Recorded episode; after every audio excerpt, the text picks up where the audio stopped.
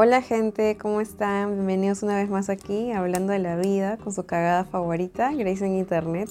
El día de hoy vamos a hablar de un tema muy interesante que es sobre la universidad. Y he traído a dos invitados muy especiales para hablar de este tema porque son mis dos besties que he conocido justo en la universidad. Con ellos he terminado el año pasado, así que creo que qué mejor compañía que ellos dos para que vengan a hablar de un tema como ese, como el de la universidad.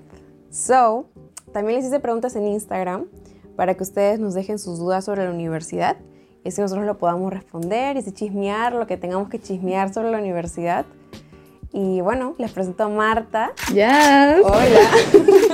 Estaba esperando mi momento. Y les presento a Gerardo. Primera vez en el podcast. Marta Uh, Cacerita. Sí, yo ya me conocen. Ya me soltaron, ya. Ya. Estaba así como aguantándome. Sí, ya listo. Una vez que empiezas aquí en el podcast, vas a ser bienvenido en los siguientes tres episodios, igual que Marta. Igual que en mi canal. Uy, ya, estaba pensando ustedes. que me iban a votar después de esto. Eh, bueno, veamos, veamos, veamos, veamos, veamos. cómo rinde. Siempre Marta, va, ya te vamos va. a evaluar. Sí, si no, adiós. No, mentira. Ya, chicos, preséntense. Marta. Ustedes ya me conocen. Yo soy Faceless. eh, soy ilustradora, diseñadora gráfica y publicista. Eh, me pueden encontrar en redes como Faceless también. Ahí pueden ver mis ilustraciones, mis historias random. Y en YouTube también me pueden encontrar como Faceless. O si ponen un tecito de realidad, que es mi podcast, pues también lo van a encontrar, al igual que en Spotify. Así que A ver, Gerardo, preséntate, dónde te encontramos, a qué te dedicas y, bueno, cómo nos conociste. Pues soy Gerardo Rojas, me dicen Jero, tengo 24, soy artista visual y me dedico ahora más que todo a la fotografía. Eh, bueno, cuando conocí a Grace fue casual, así que esto es un mensaje de vida. Si tienen un sueño, persíganlo y lo hacer realidad. Literal, cuando vi a Grace por primera vez en clase, algo me decía que tenía que hablar con ella. Así que saliendo de la primera clase que tuvimos, y es algo que no suelo hacer, la vi en el micro, correteé el micro para tomarlo, me subí y le dije, hola, ¿puedo sentarme a tu lado? Y le dije que Nos no. sentamos. Y, y desde ahí éramos partners de, de micro. Fue muy cool. Qué cool. Y, y nada, desde ahí, desde ahí fluyó.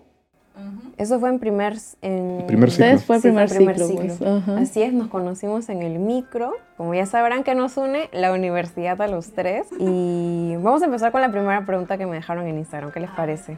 Emily Once Hernández pregunta, ¿cuál fue el sentimiento que tuvieron el primer día en la universidad y el último? Oh, a ver, para wow. romper el hielo yo voy a contestar. A ver. El primer sentimiento que yo tuve el primer día fue, me voy a esforzar al máximo y lo voy a disfrutar. Y el último día de, de clases para mí fue como que, que se jodan todos. al fin ya terminé. Hasta nunca. Eso, esos fueron mis, así como dos polos opuestos. A ver, en mi caso, claro, cuando yo recién fui dije, ya, en el colegio yo no me ponía tanto las pilas y yo era como que mm, dejaba todo para el final y, y dije como que esta es mi oportunidad de hacer todo diferente, lo voy a hacer bien, voy a sacar buenas notas, me voy a esforzar. Y eso fue como mi mentalidad desde el comienzo, como atender, sentarme adelante y todas Una esas cosas. Marta. Obvio, pero salí peor. No, y al final era como que el último día cerré simplemente sesión porque era online las clases. Terminé y nunca más quise saber nada de la universidad. Ah, por. Dije, por fin terminó esto, adiós, me voy. Nada más, ese fue mi último pensamiento. Y nunca más quiero saber nada más de la universidad. Por favor, no, no quiero. Um, en mi caso, el primer día fue bastante nervios y miedo, porque era un nuevo camino más profesional, entre comillas. Entonces hay mucha más presión de tu familia, de la sociedad, de las personas que tienes que conocer, de los maestros. O sea, hay mucha, Sí, hay mucha presión de por medio el empezar en la universidad. Sin embargo, el último día fue más que todo de alivio, como, wow, lo pude hacer. O sea, al final me demoré seis años y medio, pero ya está. Ajá. O sea, sí, los nervios del primer día es real. Porque también, y de hecho también nos han hecho muchas preguntas al respecto sobre las amistades, como tendré No amigos. a Ah, nadie. No con- sí, exacto. sí, sí. Yo No también conoces a que, como yo he estado en mi mismo colegio toda mi vida, para mí hacer amigos era algo raro, porque como siempre he estado en el mismo colegio, desde inicial he visto las mismas caras siempre. Entonces hacer amigos de cero nunca me ha pasado. Y en la universidad no conocí absolutamente nadie ni nada de la vida. Y yo dije, ¿con quién haré amigos? Y al principio siento que no hice amigos hasta que los conocí a ustedes, simplemente hice compañeros. Sí, alucina que un factor bastante importante y bueno como para tener un primer filtro, si es que puedes conectar con esa persona, es fijarte en el, en el sentido del humor de esa persona. si es que en la primera no se conocen y se ríen de algo que es común para ambos, como que Ya. ya ahí es, o sea, ahí podría empezar bien. una, de repente no una amistad tan duradera, pero al menos una amistad Una que sea genuina, exacto. Para llevarse bien. Exacto, y, y ese tipo de amistades se funcionan en la universidad, porque el- en la universidad, más que tú siendo independiente con tus conocimientos, depende mucho del trabajo en equipo. Bastante, Sí. bastante. Claro, sí. Y tener un grupo en el cual confías ciegamente al final va a ser una salvación, porque Entonces Sí. era muy pesado, la verdad. Incluso también fuera de las tareas, o sea, también tener un, a- amigos con los que compartas el sentido del humor también hace de que la universidad Sí, sea menos sí. mierda, o sea, que tengas más Exacto. Y tiempo que quieras ir, para verlos. divertirte. Sí. En mi caso, a ver, yo que estudiaba marketing al comienzo. Sí, es verdad. Marta, cuéntanos eso, porque también hay una persona que nos pregunta de cambiar, cambiar de carrera. Tú cambiaste de carrera. Sí, ¿Cómo fue yo eh, primero entré como comunicación y marketing, pero yo fui a matricularme con ganas de diseño gráfico. Pero luego en mi mente dije, no, mejor publicidad. Y luego dije, no, pero como dicen que no ganas tanto dinero y cosas así, me fui por lo más analítico y todo, que es marketing. Pero al final, en el camino me di cuenta de que los cursos que en verdad me gustaban y los disfrutaba eran los de creatividad. Y ya a partir del tercer ciclo, ah, más adelante, cuando vi la malla, en marketing era todo números, era todo estrategias y cosas que no me gustaban. Ger, ¿estás convulsionando? me asustó, pensé que estaba pasando algo. estoy tosiendo fuera del micrófono. Ah, Ay, está bien. Vi a Gerardo sufriendo en silencio y dije... Sí, dije, ¿por qué te algo mueves pasó. Y estaba Está bailando, tosiendo. Estaba tratando de proteger los oídos de los espectadores. Muy Sí, cuidadoso. profesional. Se aprecia. se lo va- Hay que volver a invitarlo. Ay, sí, ya, suficiente. ya, Aprobado, ya. Aprobado. Este, mm, ya, entonces me fijé en la malla curricular de marketing y no me gustó. Y vi la malla curricular de publicidad y dije, wow, todos estos cursos que van a seguir todos estos 10 años son Sí. muy bonitos y me van a gustar. Entonces lo decidí de una porque estaba sufriendo con muchos cursos de marketing. ¿Eso fue en qué ciclo? En tercero, como para cuarto ciclo. Uy, jazz. Porque me- se me hizo muy curioso porque pensé en eso cuando alguien puso a Nicole Sandoval. Es verdad que en tercer ciclo la mayoría se va porque no les gusta la carrera. Sí, yo creo que es porque en la malla, al comienzo de los primeros ciclos, aunque depende de la universidad, te mezclan con cursos generales y cursos de otras carreras parecidas. Entonces tú lo sientes más liviano porque quizá por ahí Es está la carrera que tú todo. quieres. Es el mundo ideal, pues, Ajá, porque tienes sí. amigos de todas las carreras Sí, además y son todos cursos juntos. diferentes. Pero cuando ya vas avanzando, son cursos ya netamente de la carrera que elegiste. Y quizá te das cuenta ahí Que no ese choque de realidad de que no, no es lo tuyo. Y ya yo tuve la suerte que me pude cambiar. Y ahí fue lo mejor, lo mejor que pude hacer. Felizmente estaba con ustedes, Sí. ya tenía un grupo, aunque habían clases que sí estaba sola, pero ya sabía cómo elegir a las personas también. Sí, además el tercer ciclo fue que dejamos de ver a gente. Como que la gente se fue yendo porque... O cambiando. Se retiraban también. Sí, creo que Sí. el tercer ciclo es cuando, como ya llevas más cursos de la misma carrera, ya no tanto cursos generales, te das cuenta, "Mm, por acá no va la cosa. Sí, es mejor cambiarse, la verdad, Sí. si es que estás ahí. Dubet-bajo dice, ¿es cierto que en la universidad se hacen muchísimas exposiciones y proyectos en equipo? Sí, sí, sí. Sí, sí, sí. Sí, por ejemplo, a mí me daba mucho miedo exponer en el colegio y era porque en mi colegio, en mi clase de inglés, era la única clase que exponíamos casi todos los días. Y era a mí hablar en inglés, o sea, enfrente de todos me daba muchos nervios. Entonces ya exponer me daba así, tenía como mucho temor. Pero en la universidad también, pero poco a poco como son tantas veces las exposiciones que ya te vas acostumbrando. Y aparte si tienes un buen equipo también y que te ayudan con esa confianza, es como que es mucho más relajado en realidad. Las exposiciones te van a salir ya muy natural. Sí, a mí lo que me pasaba con las exposiciones era de que eh, la manera en la que yo exponía era a veces muy formal. Entonces eso, era, eso hacía de que eh, sintiera mucha más presión por lo que tenía que exponer. Pero por ejemplo los primeros cursos que veía a Grace exponiendo, siempre que la veía estaba muy chill exponiendo, como si estuviera contándole algo a, a un amigo. Y eso, eso me ayudó bastante como a. Ok, ya, o sea, cada quien tiene un estilo distinto de exponer, no es que hay una regla Obvio, o tienes sí. que pararte como un pingüino así todo serio. Todo formal. No, no funciona porque a la gente le aburre eso. La gente lo que quiere es conectar con una persona. Es algo que yo superé en el colegio, por eso en la universidad nunca tuve problema para exponer. Es que en el cole me di cuenta que es mejor exponer sin tomártelo tan en serio. o sea, tomártelo en serio en el hecho de que tienes que saber lo que vas a decir, pero narrar las cosas como si estuvieras contando una historia. O sea, como momento story time. Storytelling, baby. Exacto, como si fuera un momento de story time. Tú apréndete bien lo que tengas que decir, pero no te lo memorices, sino apréndelo para que puedas decirlo como si se lo estuvieras contando a alguien. Porque si te pones a recordarte letra por letra, la memoria falla y ahí es donde te bloqueas, te pones nervioso y ya fue.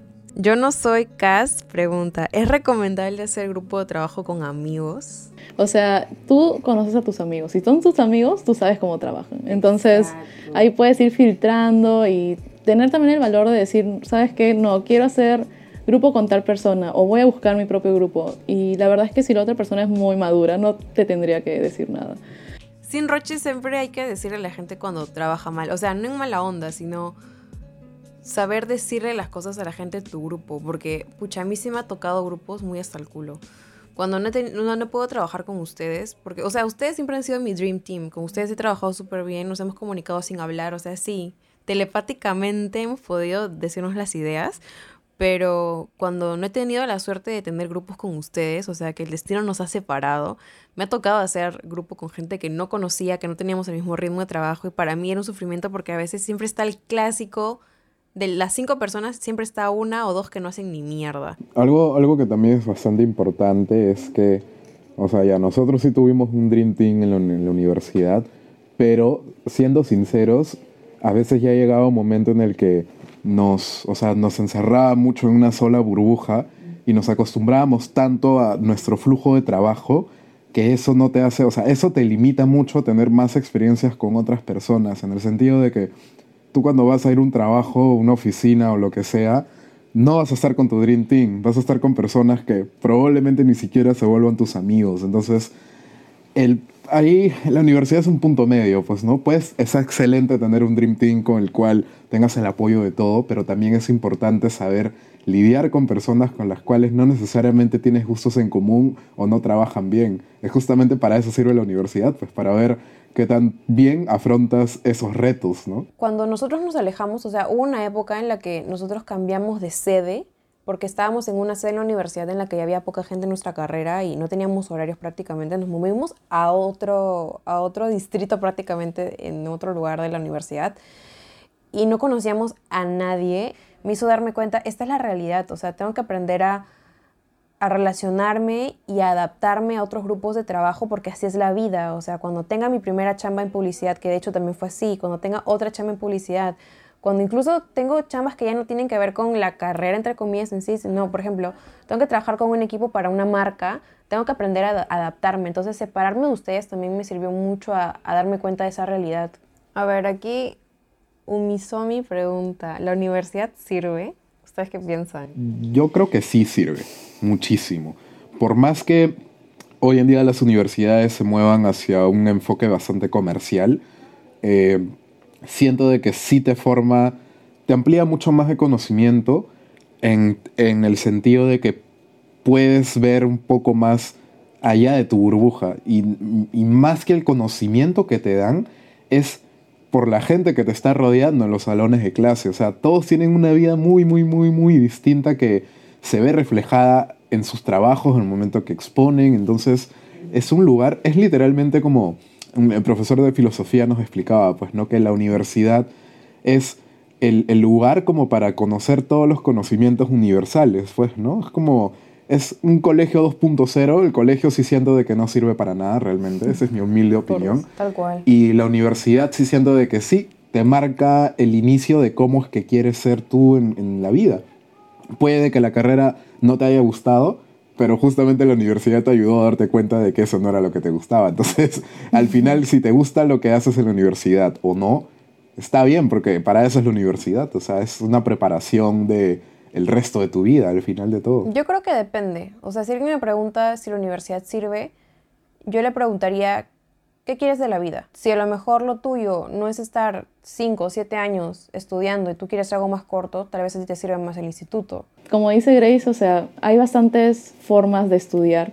O sea, no necesariamente tienes que estar en una universidad. 10 años. eh, también puedes estar en un instituto y te enseñan también todo lo necesario para lo que, lo que quieras estudiar. Entonces, hay diferentes formas, pero sí creo que sí te da bastantes herramientas para, para que puedas ver quizá las cosas de una forma diferente o de otra perspectiva.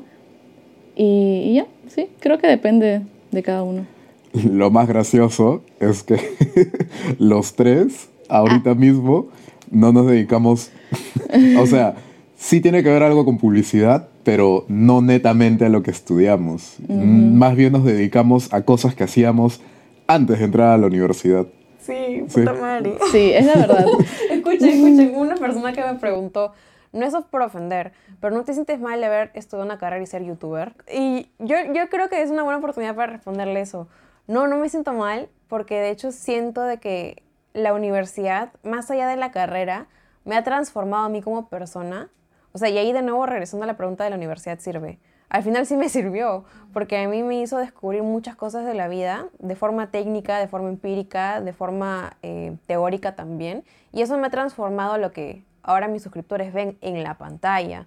Y además muchas cosas de publicidad, ya hablando netamente de la carrera, me ha servido mucho para conceptualizar mi canal, mi marca personal con la que trabajo actualmente y ahora mi marca que es Yayi. Entonces al final, que o sea, no, no sé si voy a ser youtuber el resto de mi vida, no lo creo, pero sí me gustaría, por ejemplo, enfocarme en mi tienda. Y ahí es en donde sí, de lleno voy a poder emplear todo lo que aprendí en la universidad. Sí, es que creo que te complementa, te va a complementar a lo que vas a, no sé, lo que estás destinado a hacer. Por ejemplo, en mi caso, que es en ilustración, yo también siento de que al momento de como dice Grace, conceptualizar algún diseño o si me piden algo, no sé, súper personalizado, yo sé cómo, cómo usar algunas herramientas, sé cómo mandar un mensaje más directo a través de una, de una ilustración y todo eso lo aprendí en la universidad. O sea, sí o sí utilizo esas herramientas que me enseñaron en la universidad en lo que hago ahorita. Entonces no diría que no me sirves, sino más bien me ha ayudado a mejorar lo que ya hago. Y a ti, Gerardo, en la fotografía, ¿cómo lo conectas? De hecho, eh, el, mercado de la fotografía es un mercado bastante saturado, entonces importa mucho, uno, la personalidad que puedan tener tus fotos y al menos ya viéndolo desde el lado de la publicidad, es básicamente eso, o sea, crear un producto, un producto que sea agradable para el ojo de las personas, ¿no? Eh, actualmente yo por un tiempo sí intenté hacer como una marca personal y de hecho sí me funcionó porque de ahí también saqué bastantes clientes, pero hoy en día solamente estoy más enfocado en dejar que fluya mi arte, no tanto desde el lado comercial, sino sentir que fluya desde mi punto de vista y comodidad, ¿no? Eh, pero es, a mí al menos, yo sí estoy bastante agradecido por haber estudiado publicidad. De hecho, me hubiese gustado haber estudiado fotografía, pero eh, ahora que me doy cuenta, no me voy a quedar solamente con fotografía. De hecho, ya tengo muchos planes de hacer muchas más actividades en otros rubros pero siento de que haber tenido una formación como comunicador y mm. como publicista es, es el, el mejor como este kit de, de inicio para todo. Porque puedes crear de todo. O sea, realmente siento de que tengo la herramienta ya en mi cerebro como para poder hacer todo lo que quiera. Podría hacer un negocio de lo que sea para hacer algo bien o para mí en general. Por ejemplo, como hay una ilustradora que estudió arquitectura y ahora es, es ilustradora y sus dibujos son muy, o sea, utiliza muchas reglas de la arquitectura, pero no para, para eso, sino para ilustrar. Entonces, siempre va a haber momentos donde vas a complementar lo que has aprendido. KRH-bajo nos pregunta, ¿recuerdan todo lo que aprendieron? No. Ah. No, y es imposible que alguien lo haga. Es imposible. Y eso es justo lo que estamos hablando ahorita, ¿verdad? Creo que te acuerdas más lo que te ha marcado y lo que en verdad te ha llamado la atención. Y lo que te va a servir. Sí, entonces no, y no creo que tampoco sea necesario. Depende de lo que trabajes. Por ejemplo, en mi caso, todos los cursos de matemática no me acuerdo de nada, porque no es algo que emplee en mi día a día ni en mi trabajo. Es importante, sí, pero personalmente no, ni siquiera recuerdos vagos, ni nada. Value un Village dice, unpopular opinion, pero creo que la universidad no es para todos. Mm, yo creo que es, tiene razón.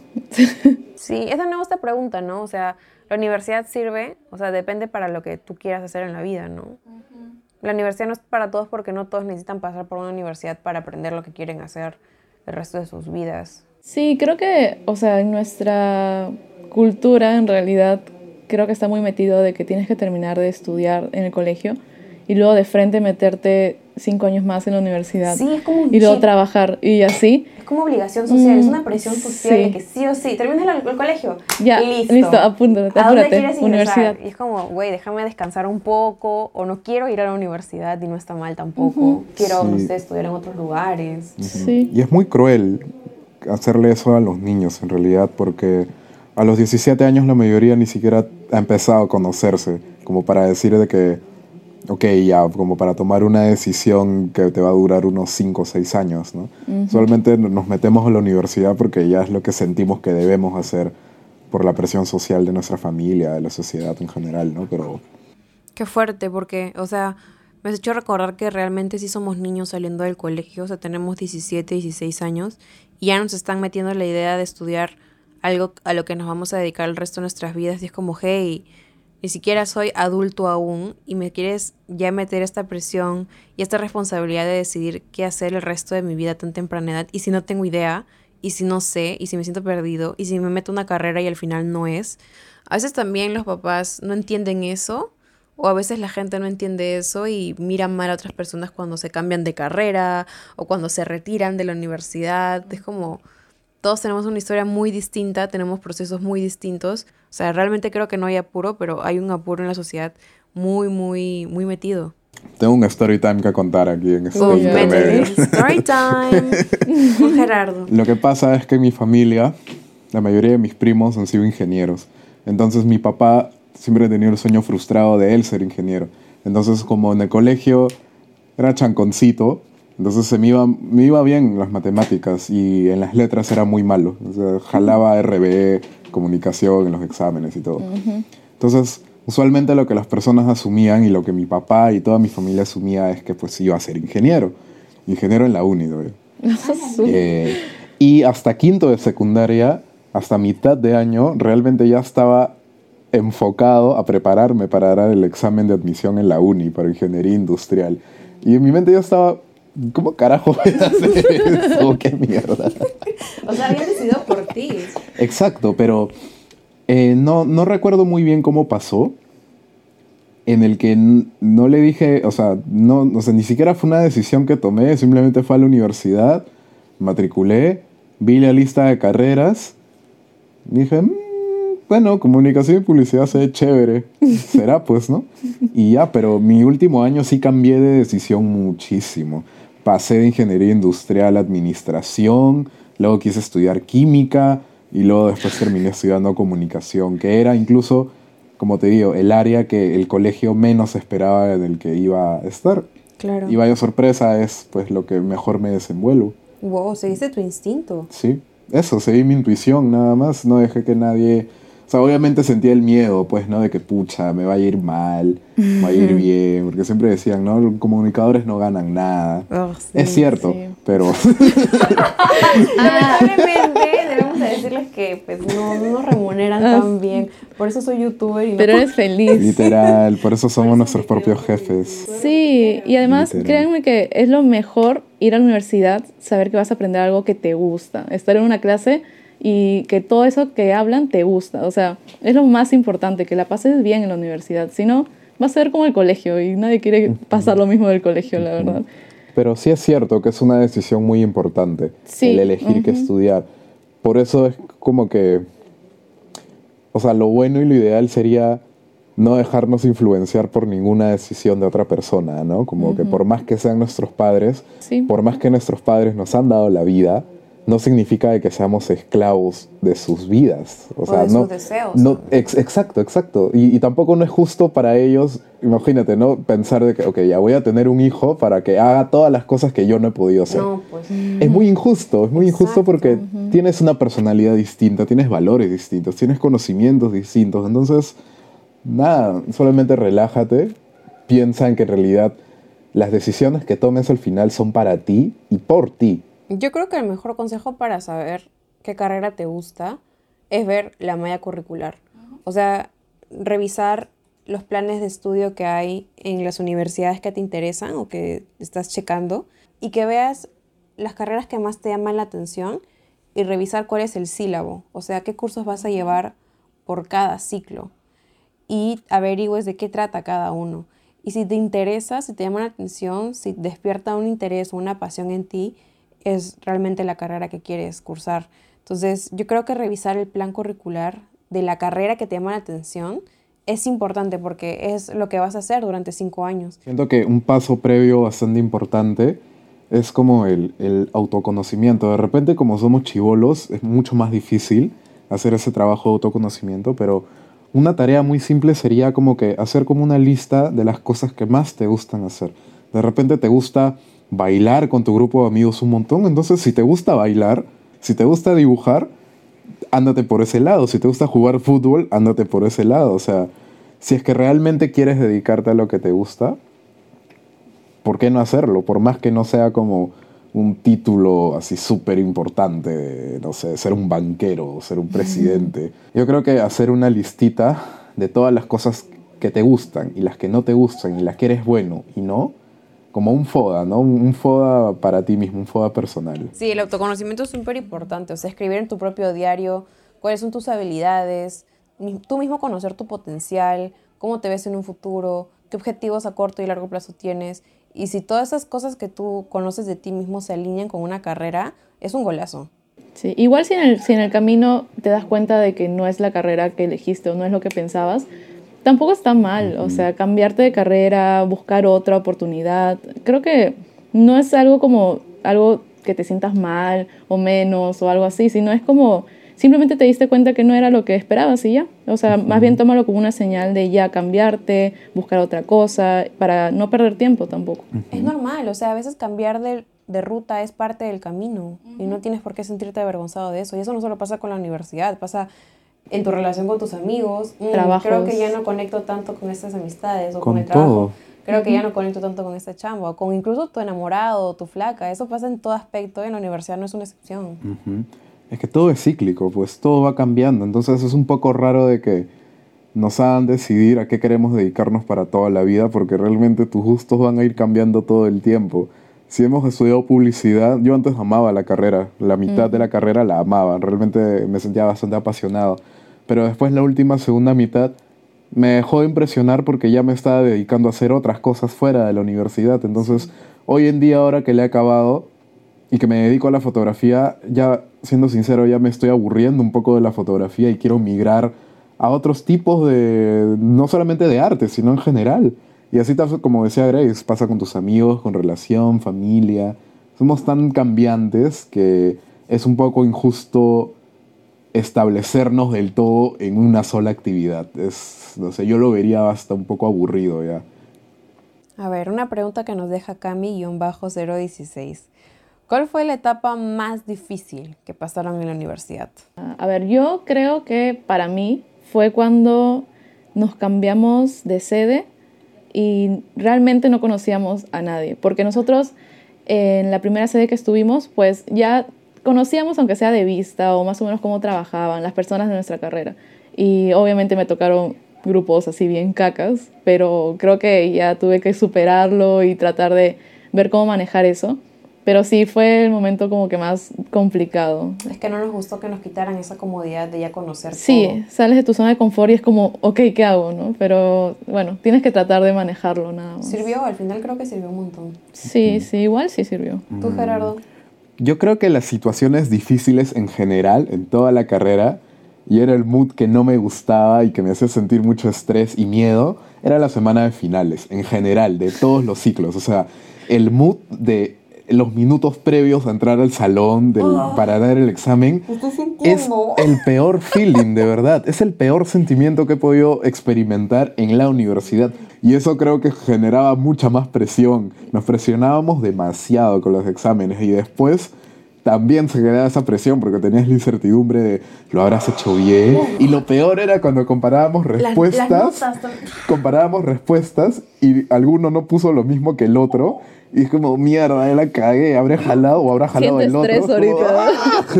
Yo salía del salón y decía, Gerardo, ¿qué respondiste la primera? 7 y yo, puta, respondí manzana. O sea, respondíamos cosas muy distintas y a veces esa incertidumbre de hasta esperar la nota y después de la nota esperar a que te entreguen el examen, que era otra fecha para ver en qué la cagaste y después ver si tienes que reclamar un punto. No. Es una ansiedad que no sé cómo pude sobrevivir. ¿Saben cuál fue la etapa más jodida para mí? O sea, yo creo que toda la universidad, más allá de los exámenes, más allá del cambio de sede, Creo que todo lo pude sobrellevar normal, pero creo que lo peor para mí fue cuando se me combinó con la depresión. En esa época estábamos en primeros ciclos como en quinto, sexto, todavía estábamos en la primera sede en, donde nos conocimos. Y ahí yo me empecé a sentir súper, súper mal. Y no llevábamos cursos muy complicados, o sea, llevábamos cursos tranquilos, todavía estábamos nosotros, que éramos nuestro equipo con los que ya conocíamos nuestro método de trabajo, pero como se me combinó con un lugar muy pesado mentalmente, un lugar muy darks mentalmente, siento que eso para mí fue la peor, el peor momento en la universidad, o sea, cuando se me combinó con la salud mental. Siento que la depresión y la universidad fue un combo asqueroso, o sea, asqueroso, asqueroso, asqueroso, que no podía, o sea, iba con Iba con esta, ah, no, iba con una chompa igualita a esta, no me bañaba cuatro días, me acuerdo que jalé un parcial de diseño, o sea, de diseño, que era lo más fácil, que tenías que crear una caja de mierda, ¿sí? Eso lo jalé. Vayan a terapia si es que de verdad sienten que lo necesitan en la universidad porque les puede estancar de avanzar en la U. No hay que dejar que la universidad te consuma, porque está bien que quieras sacar buenas notas y todo, pero si sabes que estás mal, que no estás pasando por un buen momento, siempre hay la oportunidad de dejar, aunque sea un ciclo, la universidad. No tiene nada de malo que lo dejes para sentirte bien o para simplemente alejarte un poco de todo ese estrés, porque a veces es muy necesario hacerlo. Si, si tienes un ciclo de más o dos ciclos de más, no importa, la cosa es que tú estés bien y estés estable. A ver, a ver, acá una preguntita para aligerar las tensiones. A ver. ¿Quién de nosotros es el que más ciclos ha dejado la Yo. universidad? Yo dejé dos. No, yo creo, no sé. Yo lo dejé un año completo, que fue todo el 2000. Fue todo el 2020. Y después lo dejé seis meses más. O sea, son tres ciclos. Ah, creo que tú fácil. Sí. Porque yo lo que hacía era, en un año, la primera mitad, es, no, eh, lo dejaba y luego volvía. Y así estuve por dos años. O sea, lo, dejé dos ciclos nada más. Claro, yo también dejé dos, pero me atrasé uno por llevar cinco cursos Ah, todos ya, los ciclos. Pero como decías, es mucho más saludable porque, o sea, meterte a ocho cursos realmente ya no te da la cabeza y no vas a hacer bien las cosas porque te vas a sobresaturar. O sea, No pasa nada si te vas de la universidad un tiempo. O sea, mira, yo me he ido tres ciclos, los chicos se han, se han ido dos ciclos, hemos terminado. A veces, bueno, nosotros nos hemos retirado por o por salud mental o por trabajo. Porque hemos tenido que chambear para tener dinero para pagar la universidad. Porque, bueno, a este punto no hemos dicho, pero hemos estudiado en una universidad privada, no, no hemos estudiado en una universidad eh, pública. O sea, nuestro, nuestro, nuestro ingreso fue plata. O sea, porque eso le importa a las universidades las particulares, empresas. ¿no? Son empresariales, quieren plata, eso es lo único que les importa. ¿Quieren un poco de drama? Sí. Sí, Ok. a ver, ay no. Aquí Olenka MK Varillas 1 pregunta, ¿qué opinan sobre los que se enamoran de alguien de su misma carrera? Marta. No sé por qué siento que tú nos podrías enseñar Ay, algo no de sé, esto. La verdad nunca pasado Gerardo, por eso. puedes dejar, Gerardo está en Tinder right now. Te estamos Ah. exponiendo. ¿Podemos ver tus últimos matches? Sí, por favor. Sí, obvio. No, no no, prendiendo el celular otra vez. hacíamos eso. Una excusa No, perfecta. estos son los que me han dado like. A ver. Ah, puedes ver Los de Berlín. Osu, Ahorita estoy en Berlín. A la mierda. Obvio. Eso es otro consejo. Si no tienen plata para viajar, bájense Tinder Passport. Nada más. Ya están. A ver, yo creo que, yo creo que en sí no es tan buena idea. o sea, al comienzo, claro, puede parecer una buena idea, ¿no? Igual si pasan por algo así, es como que, bueno, es parte de la vida también. Pero no lo recomiendo, una estrella, porque pues al momento quizá de hacer grupos, de no sé, si ustedes tienen sus propios grupos de amigos, con gente que saben que trabajan bien, que se llevan bien, pues se pueden complicar mucho las cosas y, mezclar todo. Entonces es mejor que cada uno tenga su espacio, la verdad. Estar en la universidad y en la misma carrera, pues hace que convivan siempre, todos los días, se vean a cada rato. Y es como, cansa muy rápido. Sí, y es mucho mejor tener su propio espacio, tus propios amigos, eh, tus propias salidas solo. O sea, es como, es mucho mejor también para la relación. Cuando se encuentran pueden hablar de más cosas. En cambio, si conviven siempre, a cada rato, empiezan a depender de la otra persona y no es tan bueno que digamos. O sea, ver a la cara 24/7 a tu pareja puede sonar una buena idea, pero en la práctica tal vez no lo sea, porque te puedes sofocar, tal vez se van a Pues quedar sí. sin temas de conversación, empiezan los momentos tóxicos y oh, no, no, no lo sé, yo no lo haría. chucha. ¿Quieren más drama? Sí. Sí. Ok, aquí otra persona pregunta, ¿cómo dejar de compararte con tus compañeros o amigos que tienen mejores notas? ¿Les ha pasado eso? A mí sí, un pincho de veces y creo que nos ha pasado alguna vez a todos. No me caguen, no me digan que no. No, no, sí. o sea, de qué ha pasado, pasa. Y siempre pasa Sí, siempre el pasa. compararte. Pero creo que también darte cuenta que cada uno tiene su proceso, cada uno aprende a su forma. O sea, está bien que una persona entienda algo súper bien y que saque 20, pero quizá no es lo tuyo y ya. Pues no, Sí, y además crecer. siento que en la universidad hay tanta variedad de cursos que tienes que llevar que definitivamente que en esa variedad de ciencias no vas a ser el mejor en todas. Entonces, por ejemplo, a mí me iba súper bien en las letras, en humanidades, en creatividad, pero al momento de los números ustedes saben que sufría un montón. Entonces, no sé, si ustedes sacaban 15, para mí mi 20 era 10. Entonces eso a mí también me frustraba porque decía, ¿por qué no puedo rendir igual que los chicos? ¿Por qué no puedo ¿Por qué me siento más bruta que ellos en estas cosas? Y de ahí me di cuenta de que no, es que a lo mejor mi ritmo es más lento, a lo mejor necesito, si los chicos le dedican tres horas y aprendieron, tal vez yo soy seis horas y no está mal, es simplemente mi ritmo. Yo lo que recuerdo que me comparaba mucho en la universidad era de que yo, yo sí me considero una persona muy floja. Entonces cada vez que dejaba una tarea o algo, yo soy de hacer todo a último momento. Sentía como que, pucha, pero hay personas que ya el trabajo lo han dejado con dos semanas de anticipación y literalmente lo hacen desde ese mismo día, entonces tienen más tiempo como para hacerlo con calma. Y todo yo decía, pucha, pero ¿por qué no estaría haciendo lo mismo? Y me sentía muy mal por sentirme flojo. Ese siempre ha sido mi, mi punto de comparación. Soy muy flojo y eso a veces me juega en contra.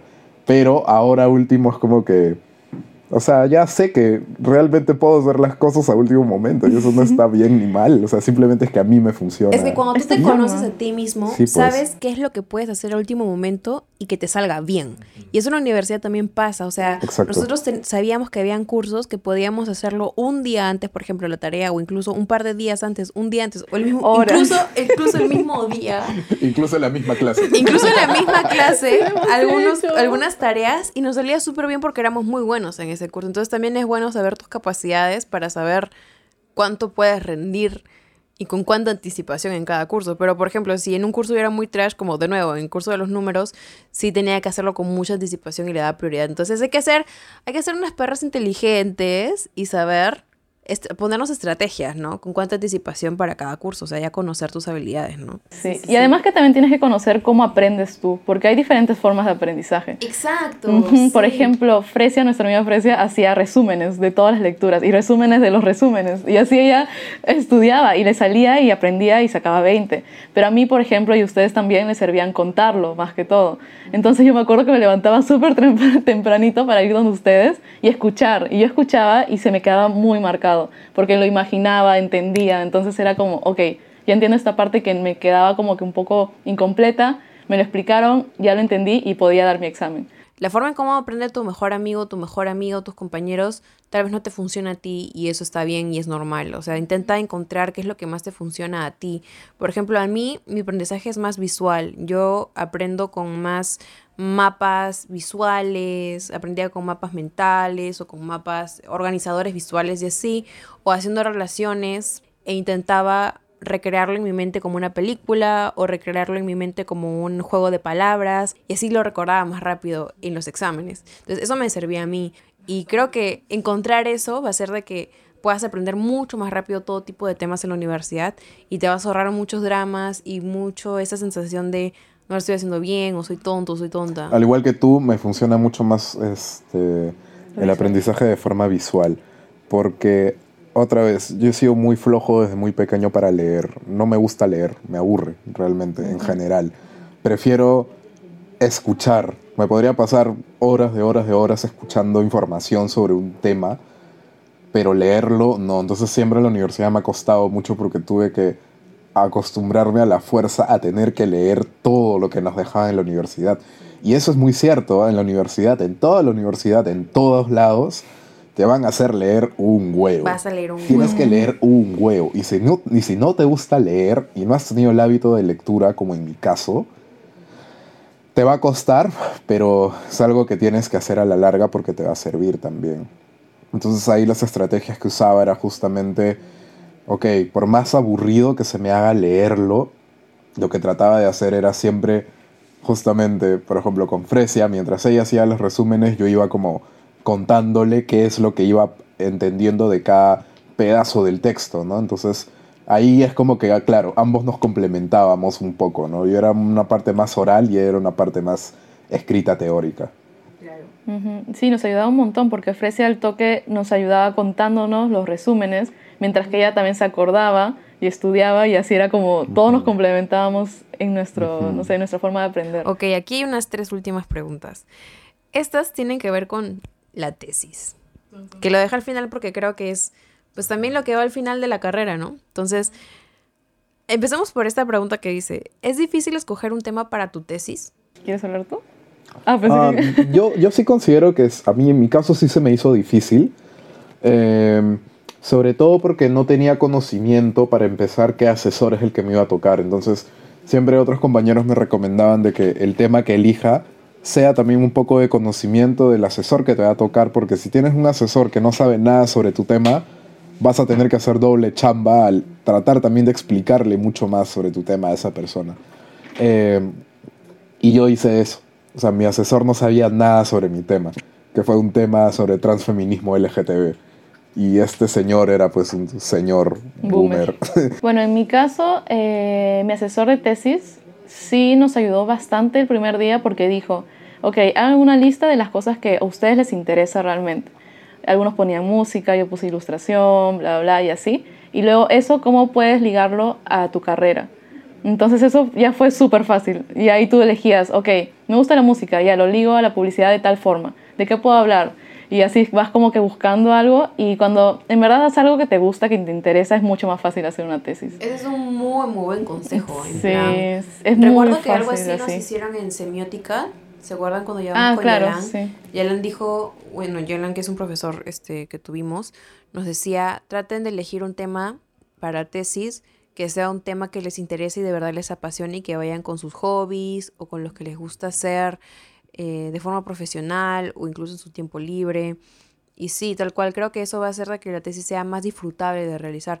Y en plan, o sea, si ahorita, si ahorita nos están escuchando personas que no están cerca de la tesis y no saben qué es una tesis, la tesis es un trabajo final con la que te vas a graduar, con la que tienes que demostrar que has aprendido en toda la carrera y ligarlo a un tema en específico. Por ejemplo, mi tema de tesis fue la marca personal, o sea, cómo las personas también pueden ser marcas, ¿no? Cómo una persona puede ser una marca exitosa tanto como Coca-Cola.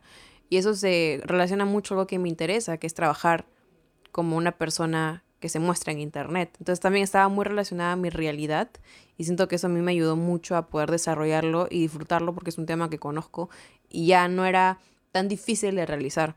Y algo que yo sí les podría recomendar es que lo más antes posible que puedan elegir su tema es mejor, porque nosotros hemos tenido amistades que hasta antes de la presentación del parcial de la misma tesis no tenían claro qué tema hacer y pucha, esa presión, y yo también tuve unos pequeños como que momentos en los que no estaba segura de mi tema y lo cambiaba y no encontraba algo, y fue un estrés horrible, entonces yo les recomiendo que desde la mitad de la carrera vayan pensando de qué tema les gustaría hacer su trabajo final para, para terminar la universidad. Sí, además que cuando les pones así ya sabes más o menos qué decir, sabes cómo qué cosas buscar, qué cosas pueden ser importantes, porque es algo que te gusta.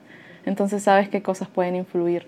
Mi tema, ay, ni siquiera me acuerdo mi tema. Mi tema creo que era algo de cómo afecta la imagen de marca a las personas, a los consumidores. Mm. Y me gustó porque podía ver cómo afectaba el cambio de tipografía, el cambio de colores, todo el rebranding de alguna marca. y a mí me gustó. Ajá. A mí me gustó por eso mismo, porque a mí me gustaba todo lo que tiene que ser, todo lo que tiene que ver de los colores, la tipografía. Lo visual. Entonces, ajá, todo lo visual. Entonces, a mí me gustó un montón. Y la verdad es que investigar sobre eso me gustó. O sea, no, fue, no lo sentí tan pesado y al momento de explicarlo también me gustaba. Entonces, creo que es muy importante que te guste. Pam Purim-bajo. ¿Es verdad que la universidad te deja física y mentalmente cansado? Sí, confirmo. Sí. La verdad es que Confirmo, sí. confirmo por mil. Yo, eh, terminando la universidad, lo primero que hice fue no pensar en trabajo, no pensar en que si tengo que sacar un máster o todo lo demás que ya te tratan de meter. Sino lo que hice fue dedicarme tiempo a existir. Literal, porque era la primera vez que, claro, durante la época de universidad siempre hay lapsos de vacaciones, ¿no? Que a veces duraban un mes o la máximo eran cuatro meses, que era la de verano, ¿no? Pero igual siempre tenías esa sensación de que en algún momento se va a acabar y tienes que volver otra vez a lo mismo. Entonces, cuando terminó la universidad, fue como, mm, ¿y ahora qué? O sea, ya no hay nada más. Entonces, nada, voy a descansar, voy a tratar de vivir como no he podido vivir en la época universitaria, con esos límites. Entonces, eso me ayudó muchísimo como a, a descansar. Ala, yo cuando acabé la universidad dije, por fin no tengo nada pendiente, porque siempre era como, hay una tarea, tengo ahorita que entrar Falta a clases, esto, tengo que otro. trabajar y al mismo tiempo entrar a una clase, porque las últimas, eh, los últimos ciclos fueron virtual, entonces yo trabajaba en mi casa y aparte estudiaba, entonces era como mucho estrés y en general en toda la universidad fue mucho estrés. Eh, siempre había cosas que entregar, exposiciones, trabajos en grupo, siempre había algo que hacer. Entonces cuando terminó fue, uff, ya. Pero sí tenía esa sensación de, tengo que hacer algo. Y luego, ah, no, mentira, ya no. y así tenía- te- me tenía traumada. Pero luego fue como lo vas entendiendo, por fin te sientes liberado, ya lo terminaste y ya. O sea, Así irónicamente, al principio de, de este episodio, sí dijimos que disfrutamos la universidad. Por otro lado, también está esto de que te deja cansado.